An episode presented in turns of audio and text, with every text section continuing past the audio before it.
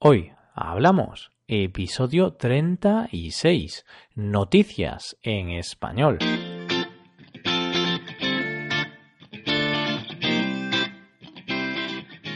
Bienvenidos a Hoy Hablamos, el podcast para aprender español cada día. Ya lo sabéis, publicamos nuestro podcast de lunes a viernes. Podéis escucharlo en iTunes, Stitcher o en nuestra página web hoyhablamos.com. También quiero recordaros que en nuestra página web tenéis disponible la transcripción completa del audio de este episodio. Con esta transcripción podéis revisar las palabras y expresiones que vamos a usar en el episodio de hoy. Un día más y como cada jueves os traemos algunas noticias recientes, tanto de España como del resto del mundo que han dado mucho que hablar en los últimos días. Hoy hablamos de noticias en español.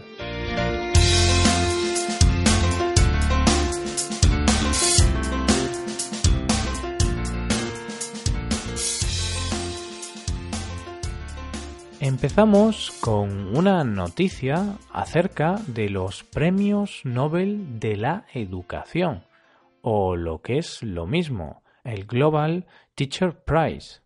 Recientemente se ha dado a conocer el nombre del mejor profesor del mundo. En esta ocasión, la canadiense Maggie MacDonald ha sido la ganadora de este premio. En la gala celebrada en Dubái, se ha reconocido el trabajo realizado por esta profesora en una comunidad de esquimales del Ártico canadiense. La verdad es que no es para menos, ya que parte de su trabajo ha consistido en educar a jóvenes y reducir así las altas tasas de suicidios y embarazos de la zona. Las cifras asustan, desde luego. Según ella misma ha contado, en tan solo dos años ha sido testigo de diez suicidios. ¡Qué barbaridad! Es difícil de imaginar qué puede sentir una persona al ver esas situaciones tan desagradables. Como decía, el trabajo de esta profesora se ha visto reconocido de esta manera tan especial.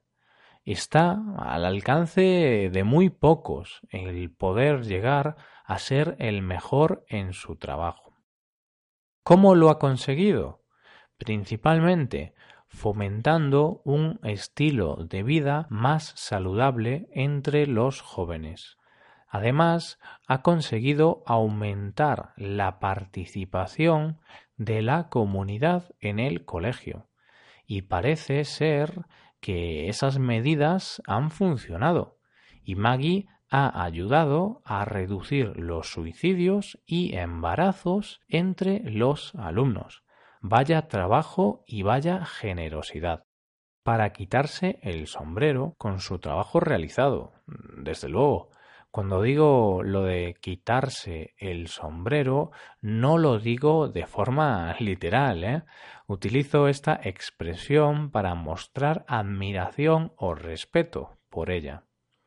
Algo que me ha parecido alucinante de la gala ha sido la forma de anunciar al ganador. Bueno, en este caso a la ganadora. Creedme cuando os digo que se ha anunciado desde la Estación Espacial Internacional. Un astronauta ha sido el encargado de abrir el sobre y anunciar el resultado. Muy original. Este será un día difícil de olvidar para la protagonista de esta noticia. No cabe ninguna duda. Ahora queremos rendir un homenaje a uno de los padres del rock and roll. Queremos hacerle un homenaje a Chuck Berry, un legendario músico que ha fallecido a la edad de 90 años.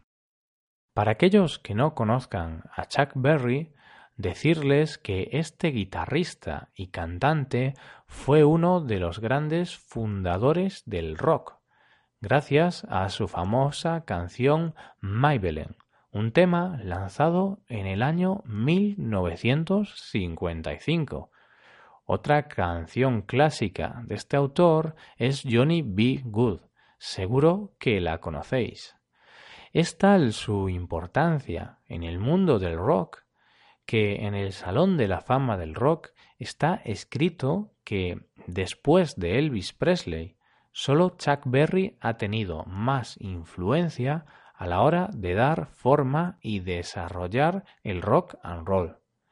Indiscutiblemente, Elvis Presley es el rey del rock. Eso no hay quien lo ponga en duda.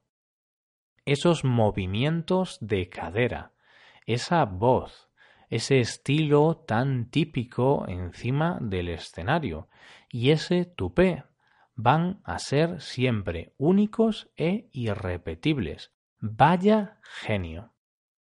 Tras la muerte de este otro genio, tras la muerte de Chuck, han sido muchos los artistas y grupos de música que han lamentado esta pérdida. Artistas como el gran Bruce Springsteen o el ex Beatle Ringo Starr coinciden al decir que fue el mejor cantante, guitarrista y escritor que ha habido en el mundo del rock. Vaya afirmación, y más viniendo de otros de los grandes de la música y de la historia del rock como son ellos, Ringo Starr, los Beatles y Bruce Springsteen. Algo queda claro, los años pasan para todos es inevitable. Pero como se suele decir, las leyendas nunca mueren. Su música y su legado quedarán para siempre. Tras esta triste noticia, os hablamos ahora de una polémica que se ha creado en el mundo del deporte. La marca deportiva Nike bueno, en España la pronunciamos Nike, aunque debería ser Nike. Pero bueno, eso, la marca deportiva Nike ha presentado unas zapatillas mágicas, o casi, ya que gracias a estas zapatillas será posible correr más rápido, gastando menos energía. Suena raro, la verdad, pero parece que estas nuevas zapatillas llamadas Vaporfly Elite van a revolucionar el mundo del atletismo. El secreto de estas zapatillas mágicas está en su material y en su inclinación hacia adelante. Los que han probado estas zapatillas dicen que correr con ellas es como correr cuesta abajo. Eso sí, correr cuesta abajo, pero ¿a qué precio? Ni más ni menos que 250 dólares. El objetivo principal de la creación de estas zapatillas es romper un récord histórico. Se pretende que un atleta pueda correr la maratón en menos de dos horas. ¡Qué locura! Hasta ahora el récord de una maratón es de dos horas, dos minutos y cincuenta y siete segundos. Sin embargo, se piensa que con estas zapatillas los corredores podrán bajar de las dos horas. Habrá que esperar para ver si esto sucede realmente. Mientras tanto, una parte de los corredores dudan de si es una buena idea mezclar deporte y tecnología. Otra parte de los corredores piensa que el uso de las Vaporfly Elite es una forma de doparse usando la tecnología. Concretamente, a este dopaje se le llama dopaje tecnológico. El dopaje, por si alguien no lo sabe, consiste en sacar beneficio de algo artificial para mejorar en el rendimiento. De ahí viene lo de dopaje tecnológico, de usar la tecnología para mejorar el rendimiento deportivo.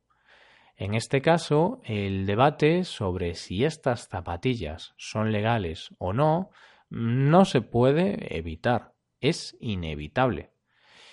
Este es solo otro ejemplo del avance de las tecnologías en los últimos años. Hay que aceptar que la tecnología no es solo el futuro, también es el presente. Y con esta noticia acabamos por hoy. Pero no os pongáis tristes, que mañana volvemos, ¿eh?